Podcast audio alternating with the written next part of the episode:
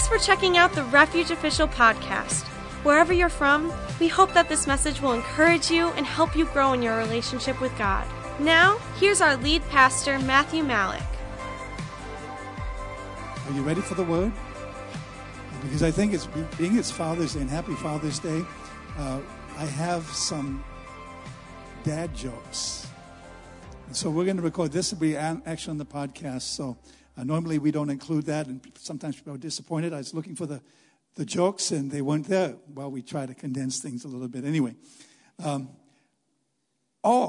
forgot to mention, yesterday celebrated Pastor Deb's 35th spiritual birthday when she gave her heart to Jesus Christ. Yeah, so that was awesome.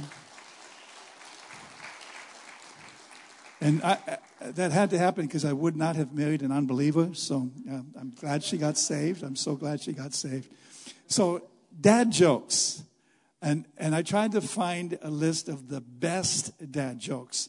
And what is a dad joke, you might ask?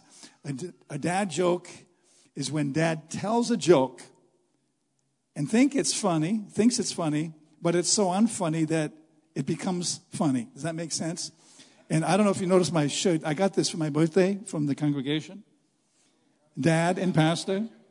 Yeah. So thou shalt laugh at all my jokes. Okay. So that's just, if you forget to laugh, just look at my shirt. Okay.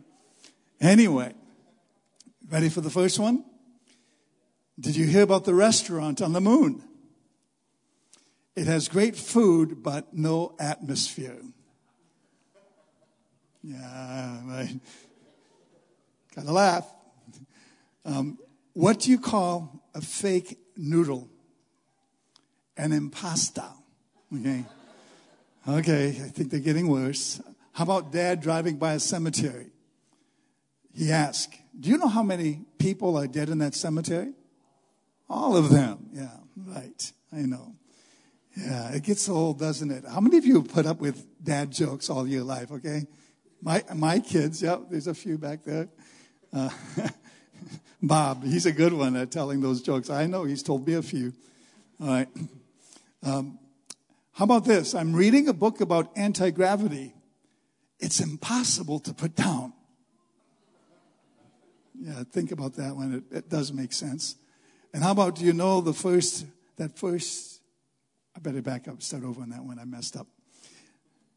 Did you know that the first French fries were not made in France? They were made in Greece. Okay. You want to hear a joke about a piece of paper? Never mind, it's terrible. If you see a robbery at an Apple store, does that make you an eyewitness? Okay. I know. And then one more. Oh, actually, somebody anonymously submitted one to the pastor. I got this sheet there in worship. I mean, they disrupted worship by giving me a joke. So I don't know if I should even share that, but I have to share this one first. Why do chicken coops only have 2 doors? Because if they had 4 doors, they would be chicken sedans. Okay. I don't know who did this, if you're going to own up to this. 3 sons went and asked their father, which child pleases mom the most? Dad replied, the one who sasses mom the least. They all looked at their dad, and the sons said, okay, Dad, you win. Okay. I don't know. All right. Well, happy Father's Day to dads. I believe this is a day that we honor the Father God, our Heavenly Father, as well as earthly fathers. I think it's important that we celebrate dads. We have some great dads here at Refuge.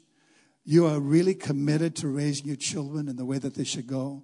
You are all in when it comes to spending time with them, being part of their lives and speaking into their lives. And that's not always the case. And that's part of our vision is to raise up men of God that really are true heads of their households, taking a spiritual leadership and pouring into their marriage, pouring into their children to really make a difference in this generation. I believe what we do to shape the children of today, we're changing the future of tomorrow. We're changing tomorrow. So it's important that we do our part. And we're not going to beat up on dads this morning typically. And I think the reason why church attendance is generally low all across the country on Father's Day, because fathers don't want to come to church and get beat up and told what they're not doing.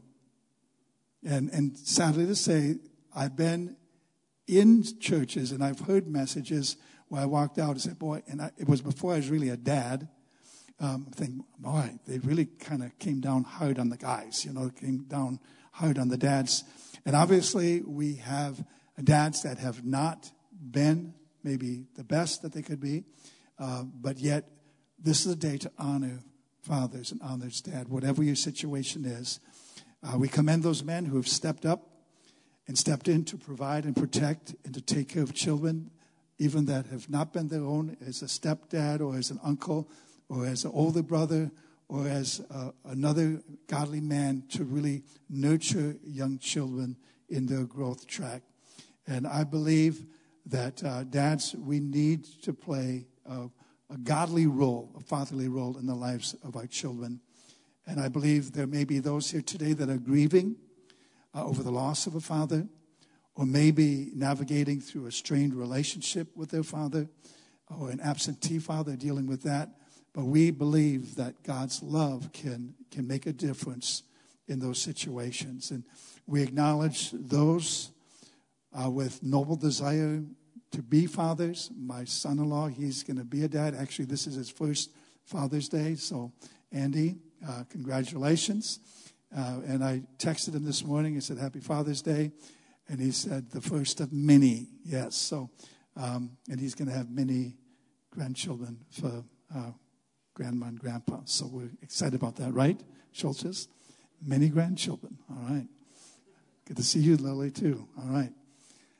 Okay, open your Bibles to Ephesians chapter 4, and we're going to take a moment and pray. We have started a series entitled Core Values. We opened up last week with the first core value of refuge, and we understand that core values really are principles that guide and govern an organization. In fact, it becomes the core or the center or the focus of the organization, and how that organization deals with the people within it and how it deals with the public around it. Core values are very important in life, very important in the church setting. And at Refuge, our core values are based on biblical principles that we've embraced and that we desire to live out before this community. It's part of our vision. And we have 12 core values that define the way we as a church do life together. And again, core values is what is at the center or central in how we conduct business and deal with life. And in this series, I believe we're going to discover more about the vision and mission of Refuge. Refuge is a place, our vision statement, it's a place for people. It's a place for people to find love, acceptance, and forgiveness. Our vision statement actually is, at Refuge, we believe all people matter to God. This is a place where we grow while finding authentic hope, love, and purpose through Jesus. And that's important, I believe, in what God has given us as a mandate in this community and in the world that we live in. Our mission is that we're a place that welcomes all people, equipping them to grow in faith through God's word.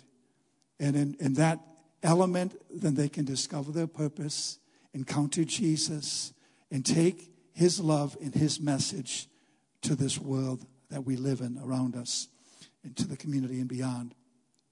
So our first core value, last week we talked about, we are people who cannot be broken. And we talked about how we move from a place of brokenness to a place of unbrokenness, a place of wholeness that's anchored and qualified in our relationship with Jesus Christ, knowing that we've been made more than conquerors, knowing that we've been made victorious because of what Jesus has done, what he is doing in our lives at this very moment. And so this week, the core value we're talking about is we are a family who always forgives. We're a family that will always forgive. Take that down if you're writing notes. And I want to give a warning. Have you found your place in Ephesians yet? Ephesians 4, we're going to get that. We're going to get there. This is the warning, and I'm going to give you this warning, and then we're going to pray. This could be a difficult message for some of you. In fact, it's difficult because sometimes the pain, the bitterness, the resentment caused by an offense can be devastating in a person's life. And we don't feel we have the capacity or the ability to forgive. Yet, I believe this message will be liberating in respect to the fact that once you learn the importance of forgiveness and actually forgive, you will find freedom, you will find wholeness, you will find healing in your life from the pain, from the hurt, and from the heartache that you've endured in your life. You can find freedom from that pain. And so that's why I give you this warning, but it's a warning with a blessing if you really take hold of what I'm going to share. Because I believe when you discover the importance of forgiveness in your life, you will find tremendous freedom and liberty to fulfill your dream and live out God's purpose. So let's pray. Heavenly Father, we're grateful for this opportunity to minister your word. And I pray, Lord, that you give us eyes to see, ears to hear, that you give us a heart to truly comprehend, Father, what you've defined forgiveness to be and how we need to not only receive forgiveness, but release forgiveness as an act of our will to walk, Father, in the love of God in the way that will make a difference, not only in our life, but the lives of those around us. In Jesus' name we pray. And Father, I pray for every father. And I pray, Father, for those that have been offended, those that have suffered because of what has been done wrong to them, that they would find healing through forgiveness today. In Jesus' name, amen. You still have your place in Ephesians chapter 4. We're going to get there, verses 31, 32. We're not going to read it yet. But let me just share a little bit to give you a backdrop before we share that passage. Holding on to offense is unforgiveness. When you hold on to a wrong, you were done some form of injustice, and you hold that against that person, you hold on to that, and you refuse to let it go. That is unforgiveness. Who am I not to forgive? Or when you think about it, when we realize that God has forgiven us, who am I not to forgive someone when God has forgiven me? And so we're going to learn some things today about forgiveness and the importance of forgiveness in our lives. And I asked the question, how good are you at forgiving others? Do you forgive quickly? Or do you forgive slowly? Does it take you time to process it? Or are you one that you instantly and readily forgive? We found growing up that when we would deal with a dispute where we had kids kind of having some sibling rivalry, when we would get them to a point and ask each other for forgiveness, it was instant. They'd say, I forgive you, I forgive you. And then they'd go off and play and be fine. I'm thinking, wow. That's really great to see them quickly forgive so that they can go on with living life, okay? Because when you don't forgive quickly, it's going to slow down your quality of life. You will not be able to live life at the level that God wants you to. Forgiveness is an opportunity for you to grow because we always grow through forgiveness, through forgiving others. We will grow, and I'll talk about that a little bit later. So, let's read the scripture. Ephesians 4, 31 and 32, it says, from the King James Version, let all bitterness, wrath, anger, clamor, and evil speaking. Now, that's a bunch of stuff, okay? A lot of negative things we see there. evil speaking be put away from you with all malice. Notice verse 32. And be kind one to another, tenderhearted, forgiving one another, even as God in Christ forgave you. Now I want you to look at the two words, even as God. We are called to forgive just like God forgives. You might say that's humanly impossible, and you're absolutely correct. But the fact is, if you've been forgiven by God, you are now in a position to forgive like God. Because once receiving forgiveness, that grace empowers you to forgive. So when you fail to forgive, you are stopping the working of God's grace in your life. You're cutting short what he wants to do in your life. And that can cause you great turmoil and trouble along your life journey.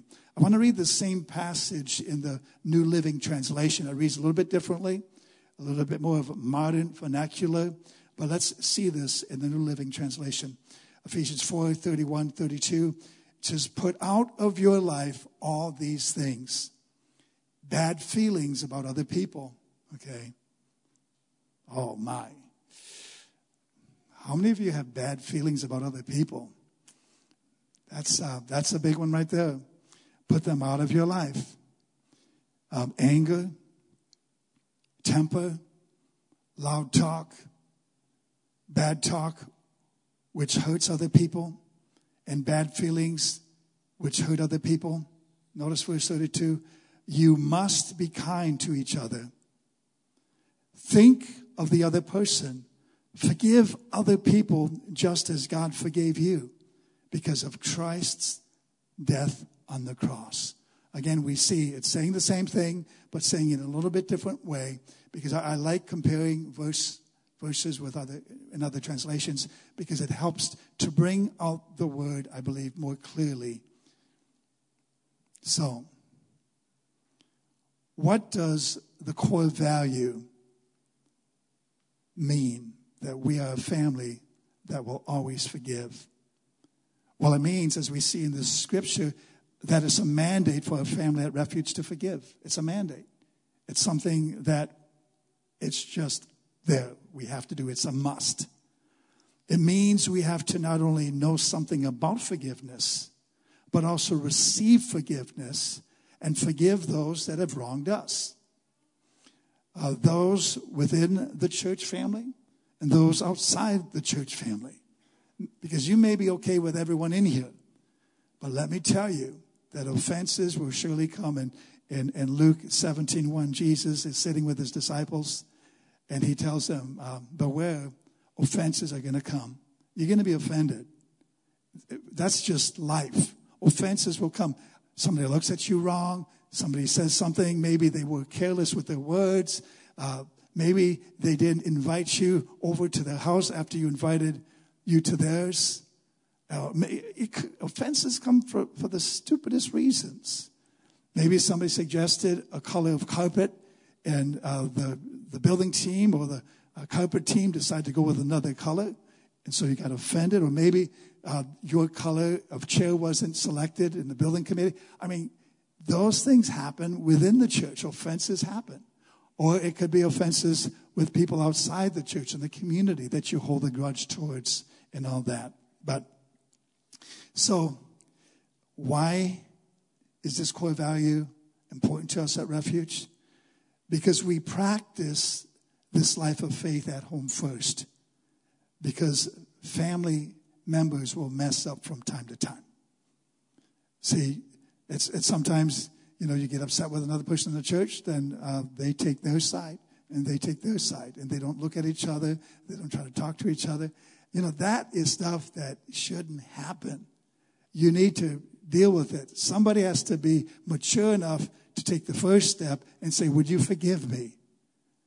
Obviously, I've offended you. I've done something wrong. Sometimes offenses can be perceived. You think somebody wronged you, and they didn't.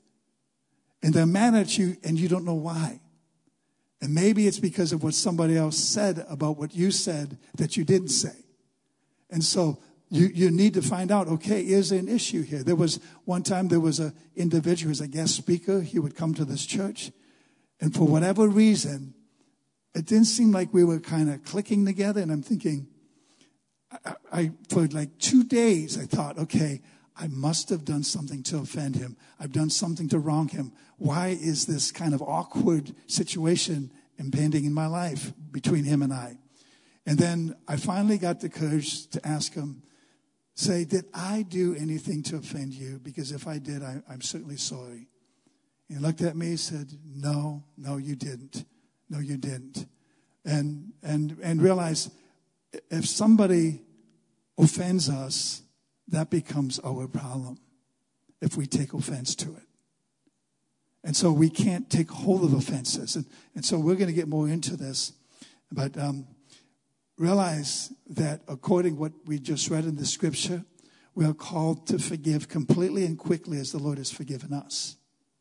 The Greek word for forgiveness is the word aphemi, A-P-H-I-E-M-I.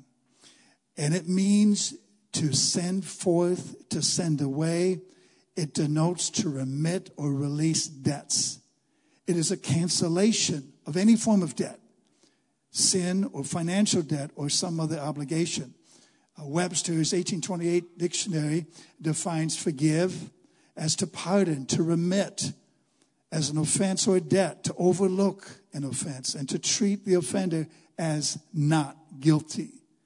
Forgiveness really is the act of forgiving. That's how it's defined in Webster's 1828 Dictionary.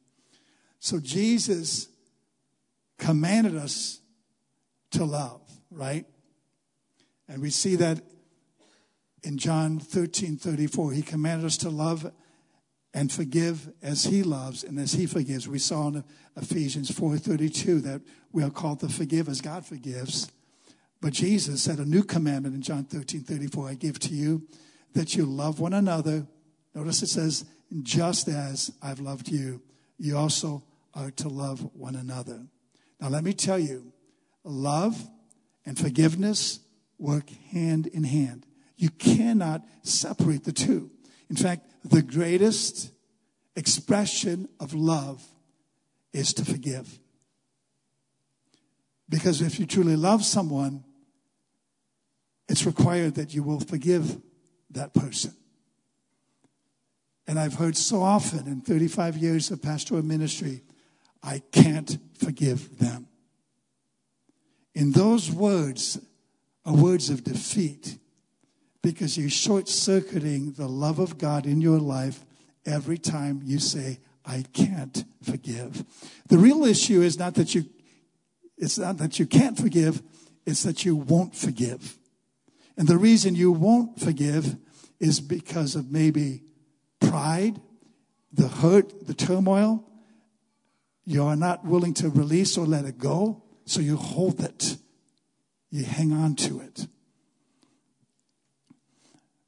See, the love of God gives us the capacity and the ability to forgive when we are born of love, as it says in 1 John 5 or 1 John, that we're born of love, then that gives us the capacity to love as he loves. It's a love that's beyond your human ability, but it's the love of God working in you. Hebrews 12:15, let's look at that in the English Standard Version. It says, see to it that no one fails to obtain the grace of God, that no root of bitterness springs up and causes trouble, and by it many become defiled. See, would you agree that holding grudges is unhealthy? It's unhealthy emotionally and even physically, and it can make your life miserable, and those around you, it'll make their lives miserable as well. What's interesting about this verse, it says that when you don't allow God's grace or his ability to work his love through you to forgive, then a root of bitterness can ensnare your heart and life. And that root of bitterness will take root in you and put you in a place where you are in turmoil and living a tormented life. And so you don't need that. You don't need the root of bitterness springing up in your life, causing trouble and taking root in your heart. Now, you just can't sit in your unforgiveness or bitterness, because if you do, it's going to take root in your heart and grow. See, a lot of times other people feel they need to share their unforgiveness with others. And that's where secondhand offense comes. Oh, they wronged me. They did this bad to me. And you like that person. They're your friend. And so then you have issue with that person when they did nothing personally to you, but because they did it to somebody who's close to you, you take offense with them as well. And then later down the road, they can forgive that person, but you can still carry offense towards them because of what they did to your friend. And so you even have to guard against secondhand offense. And you need to forgive people. See, it should be something that we do every day. And something years ago, the Lord showed me that unforgiveness is like a container of hurt that holds the pain inside. Once you forgive, the pain goes away and healing comes. And over the years, I've witnessed the power of God's forgiveness in people's lives, the power of God's healing in people's lives when they decided to forgive and release an offender. And we've been seeing some situations that were like, this is almost impossible to forgive, but yet God makes that which is impossible possible because of his great love. Bitterness and resentment is like drinking poison and waiting for someone else to die. It really is. Offended people offend people. Hurting people hurt people. You know, I just was thinking about this morning. You know, I like to watch Avengers and those kind of things, you know, and I'm, you know, watching The Green Earl, you know, I try to monitor that. I don't want to overdo it. But I've noticed something, that with every evil villain, if you track every evil villain's life, they didn't start out evil. They started out offended. And that offense led to an evil lifestyle where they were wanting to take revenge, get even, strike back, and live out this evil and corrupt life because they weren't able to forgive or get over that offense. And a number of years ago, there was a Spider-Man movie, and Spider-Man actually forgave the man that killed his uncle. And there was such a redemptive message in that, and healing came, and the hurt was gone, the pain was gone. And so many times, people that are hurting others, it's because they've been hurt themselves. And what they need is to receive God's forgiveness, and they need to release forgiveness when they've received God's forgiveness. Forgiveness comes from wholeness, I believe. And forgiveness creates wholeness in a person. I want to take a little time to share a personal story. And it's been years since I talked about this guy, but really this is where I learned the importance of forgiveness in my own life. At the time, I wasn't married. I was a young man, I think about 19 years of age. I was living in the state of Idaho, Mountain Home, Idaho. Anybody ever been there, driven through there? It's south of Boise, about 50 miles southeast of Boise. And when I was living there, I was working at a mobile home factory. And my foreman that was working over me saw some leadership qualities in me, so he promoted me to be a lead person over the final finish department. So I had 8 people directly working under me that I supervised in that department. And so that foreman, he moved on to another job, and then Johnny replaced him. And at that time, I was very zealous with my faith. I would witness, and I let people know where I stood, and I would share Jesus with them. And so I seized an opportunity to share about the love of Jesus with my new foreman, and he just simply did not want to hear it. And it's like almost there was a flip of a switch, and in his mind, he said, I'm going to make life hell for Matt. And, and I didn't know that. I'm just, being who I am. And maybe I didn't have all the right words. And, when you share your faith, sometimes you might mess up. But, your heart is to share Jesus and share his love. And so this man began to persecute me, make fun of me, ridicule me, curse me out, and put such high expectations on me that at times I couldn't even live up to. And there was a moment that I went home and I realized I hate this man. I literally hate Johnny. I mean, he mocked me. He belittled me in front of the people I was supervising. He would say, just make jokes about me, make fun of me, and I don't want to go into all those details. I want to keep a long story short. But I can remember being on my face before God, and I asked the Lord, I know it's wrong to have hate in my heart, but I admit and acknowledge that I absolutely hate this man. I wanted to call down fire from heaven. I said, God, burn him up, take him out, God, whatever, God. And I would have had a big smile on my face, Yes, thank you, Lord, for getting this guy for me. But in my time of prayer, I realized I couldn't ask God to call down fire from heaven. There's only one thing that I could do. And that was to ask Jesus to help me to love him as he loved him. I says, Jesus, I need your love because my human love, it's just not there. I don't have the capacity, but I know you can help me love him like you love him because you live inside of me. And I can remember in a moment as I was praying, I literally felt the presence of God, and I felt that hatred leave, and it was replaced with a sincere love. And I began to see him as a sinner needing salvation, somebody that was hurting in his own life that needed to encounter the love of God. So I can remember the next day, there's Johnny, and I would go out, and I was, I was also involved with quality control. I had to make sure the homes were checked out, ready to ship out. And so I can remember him standing in a home that was already out of the factory, and I had to do a few finishing items that I was supposed to do the night before. But time ran short, so I thought, I'll get there a little early. I'll get out there. And guess who's waiting for me? He said, why isn't this finished? And I tried to make my excuse and share my reason. And then he began to curse me out. And I'm thinking, oh, God, you just gave me this love for him, and now I'm being tested. This is not good. And so then I mustered up the courage, and I just said, Johnny, I have to tell you that I'm praying for you. And I love you. And I believe God is going to promote you. And he said, what? You're praying for me? You don't need to pray for me. I don't need your prayers. And then he said, love me? Are you perverted? What are you talking about? I mean, he tore into me.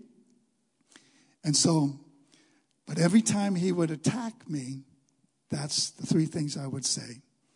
Johnny, I'm praying for you. I love you. And I believe God is going to promote you. See, in the natural, I kind of wanted to promote him out of the factory, another job. But, and then one day, and the production manager, we were trying to get our numbers out. And so what we were doing, we would move the line, and we had to do some finish work in the yard. The production manager clamped down. He said, I don't want any mobile homes. And these were like double wides. To leave this factory unless it's absolutely finished and the quality control checks are finished. Because then it's in the yard, it's done. Because we were having to get crews out there with compressors, air hoses, and all that out there in the yard. And so Johnny comes up to me. He's my supervisor, he's my foreman, and he says, Matt, move the line. That was think, move this unit outside the building. I said, it's not finished. We need at least 30 minutes before we can get this thing signed off and move it. He said, I don't care. I said, remember the conversation with the production manager in the meeting that we need to have these finished? He said, I don't care what he said. You move the line. And so reluctantly, obeying my supervisor, I moved the line. when the production manager from his place up there, because he could oversee the whole factory, he saw what was happening. He comes down. He said, was this house signed off? Was this finished? And he's talking to Johnny, and Johnny says, no. He says, why did Matt move the line? He said, I don't know. So he calls me into the meeting, and he says, Matt, why did you move this line? And he said, I did exactly what Johnny had instructed me to do. I know what you said, but I was obeying my supervisor. He told me to do it, and it's my authority. And Johnny looked at me and said, I told him no such thing. He is lying. Wow. So, I mean, I'm sitting there just dying inside saying, he's lying to my face. He's lying to the production manager. It's making me look bad. And so I'm praying for you, Johnny. I love you, and God's going to promote you. Over the course of time, actually, he fired me once. And at the end of the day, it was a Friday, so I go up to the production office to get my severance pay.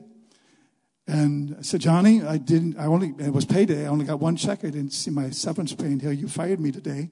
And God's going to take care of me. He has another job for me. And he didn't even look up. He said, get out of here. I said, Johnny, am I fired? I said, get out of here. I'll see you Monday. You mean I'm not fired? Okay, I'll see you Monday. So guess what happened to Johnny? He was promoted to production manager. When that happened, the whole tables turned. Johnny realized that I was praying for him and that I told him I loved him, but that God was going to promote him. And he now experienced the answer to my prayer. And so at that moment, his whole countenance changed towards me. In fact, he would come down and say, Matt, I mean, he never apologized.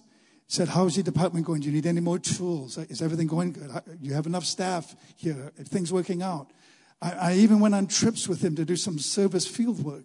And in that opportunity, I was able to share the gospel with him and plant seed. He never committed his life to Christ in that moment. I was in his home, sat down with his family, ate a meal. But that situation, because he saw my godly character in the midst of being persecuted. See, you cannot defeat the love of God. You cannot defeat the power of forgiveness. And there's so much more I could say. We are absolutely out of time. But I do want to share a couple more things. Forgiveness can be a hard thing.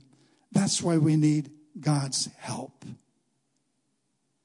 As I said, the greatest expression of love is the ability to forgive an offense, even when the offended has not asked for your forgiveness.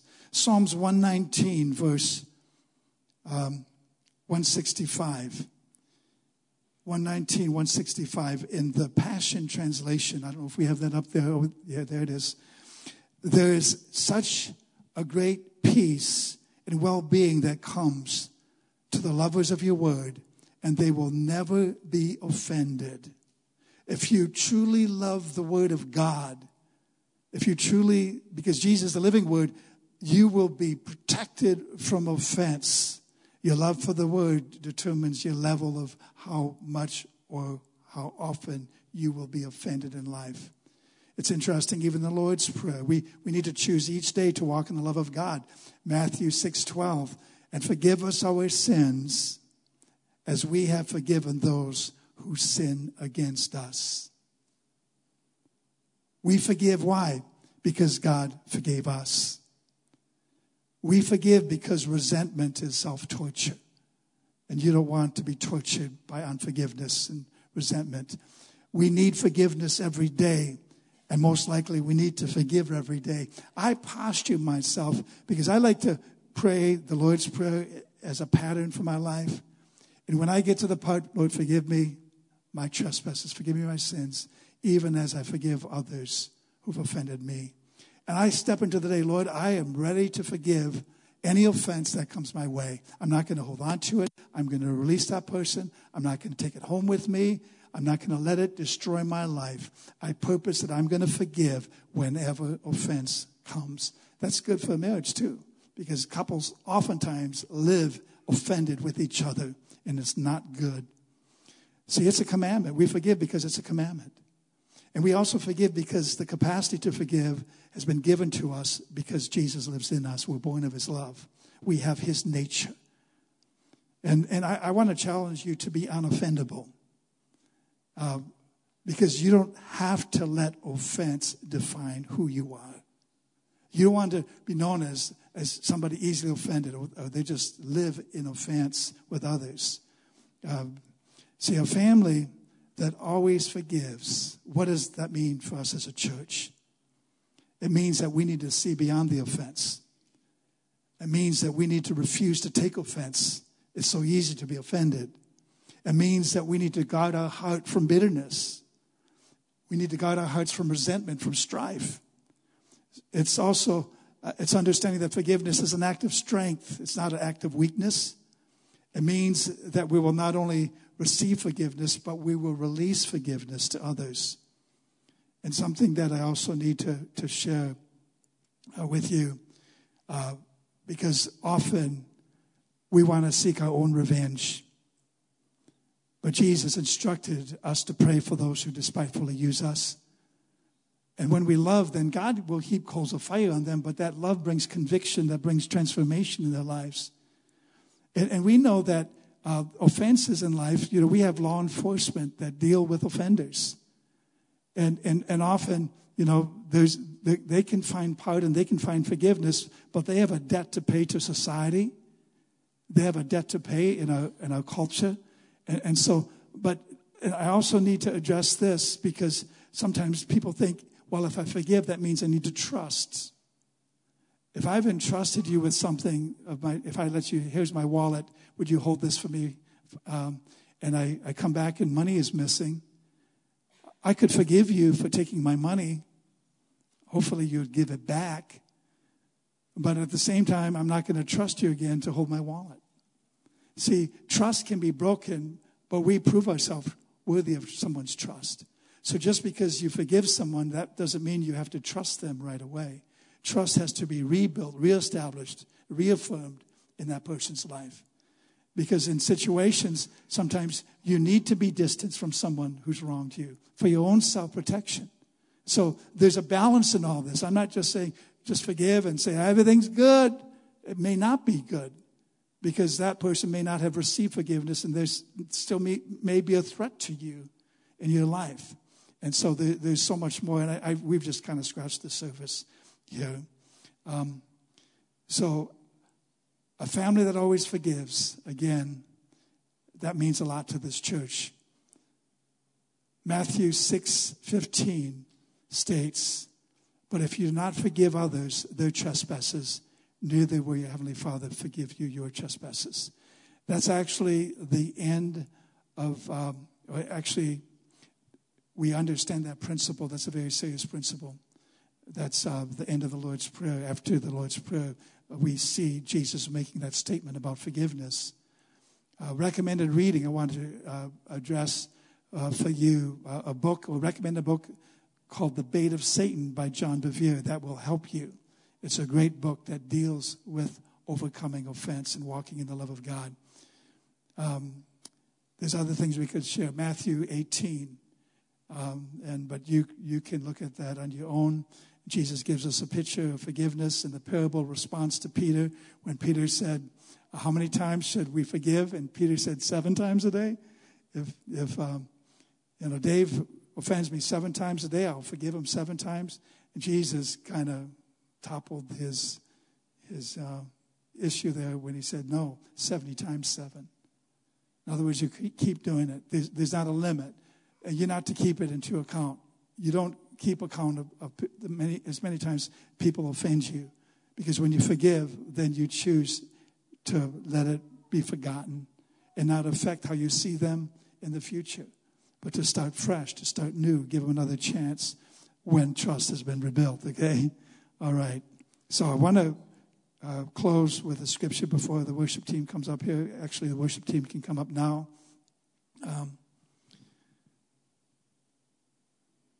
In Matthew 18, verses 34 and 35, this was the parable Jesus gave about a servant that he forgave this huge debt. The servant went to a fellow servant that just had a small debt, and he was forcing him to pay, would not forgive him the debt, even though he's forgiven a huge debt. And so in verse 34, the parable goes on to say, and his master was angry and delivered him to the torturers that he should pay all the debt that was due him. Verse 35, so my heavenly Father also will do for you if each of you from his heart does not forgive his brother his trespasses. In other words, when God has forgiven you, you have no right to hold unforgiveness towards someone else. The offended cannot demand the offender to ask for forgiveness. They simply must forgive, whether they ask for it or not.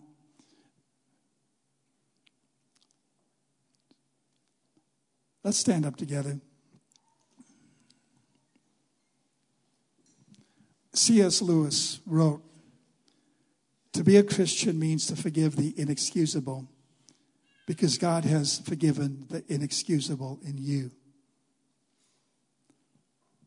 Another quote that you've heard, the song Forgiveness by Matthew West, "When we forgive, we set a prisoner free and then discover that the prisoner that was set free was us," because it brings freedom in our life. In Mark 11:25 and 26, it says, whenever you stand praying,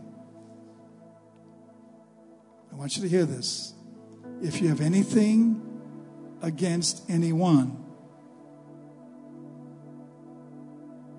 okay, are you listening? Forgive him, that your Father in heaven may also forgive you your trespasses. But if you do not forgive, neither will your heavenly Father or Father in heaven forgive you your trespasses. In other words, there's a condition in God's forgiveness if we refuse to forgive those that have wronged us. This is a heavy-duty passage. Unforgiveness is the number one reason people don't receive from God or get answers to their prayers. And you might say, well, I'll forgive that person if they prove that they'll not do it again. I'll forgive that person if they ask me to forgive them, if they turn from their way. No, you just forgive them. And then you let the power of God deal with them. You're turning it over to God. You're releasing the offense. You're giving it to God. Forgiveness is an unnatural act. It's a supernatural act. I want to ask you this question. Who do you need to forgive? You may need to forgive yourself. Some people haven't forgiven themselves because they don't feel that they're worthy to be forgiven of what they've done. And just as importantly as you need to forgive other people that have wronged you, you need to forgive yourself. But that really can only happen when you receive God's forgiveness. That's where it starts. When you accept God's forgiveness, that will empower you to forgive those that have wronged you, to forgive yourself. It's interesting, when Jesus was on the cross, the Roman soldiers who had beat him, the religious leaders that had conspired for his death, they were standing and watching him hanging on that cross. What did he say in his dying words? He said, Father, forgive them, for they know not what they do.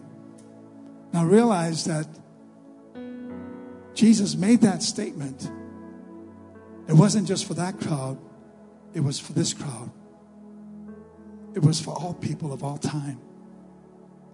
Jesus said, Father, forgive them. Because it's your sins and my sins that put Jesus on that cross. Not just the Pharisees, not just the Romans who executed him. It was all of our sin that put him there.